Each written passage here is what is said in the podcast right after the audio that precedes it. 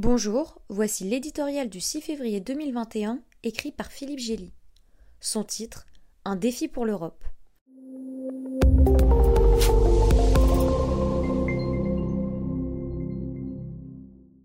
Donald Trump a beau avoir quitté la scène, réglant ses comptes au Parti Républicain en silence faute de tweets, son ombre n'a pas fini de planer sur la présidence de Joe Biden. En tendant la main aux alliés de l'Amérique, le nouveau président place les Européens face à un dilemme. Faut-il la saisir et recommencer comme avant ou prendre ses précautions en cas de retour d'un Trump, lui ou un autre, dont la relation transatlantique aurait du mal à se relever? Angela Merkel et Emmanuel Macron, qui ont débattu vendredi de ce choix existentiel lors d'un conseil de défense franco-allemand, doivent faire un bout de chemin l'un vers l'autre avant de répondre à cette question d'une même voix. Car l'offre alléchante de Biden cache un défi pour l'Europe.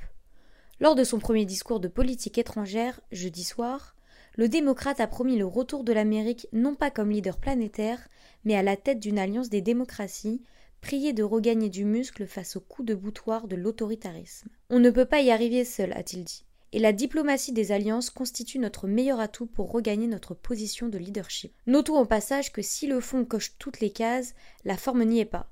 Visage de cire, bafouillement, chaque apparition de Joe Biden risque de rappeler aux Américains qu'il a été leur choix par défaut. Mais puisque le véritable chef de la Maison Blanche assume ce rôle d'antidote à Trump, ses alliés doivent en profiter pour se faire entendre. La tentation allemande de se blottir à nouveau sous le parapluie nucléaire américain serait une erreur historique. Le retour d'un ami à Washington ne diminue en rien l'urgence pour le vieux continent de prendre en charge sa sécurité et ses intérêts. Le temps est révolu où l'Amérique dictait et l'Europe suivait.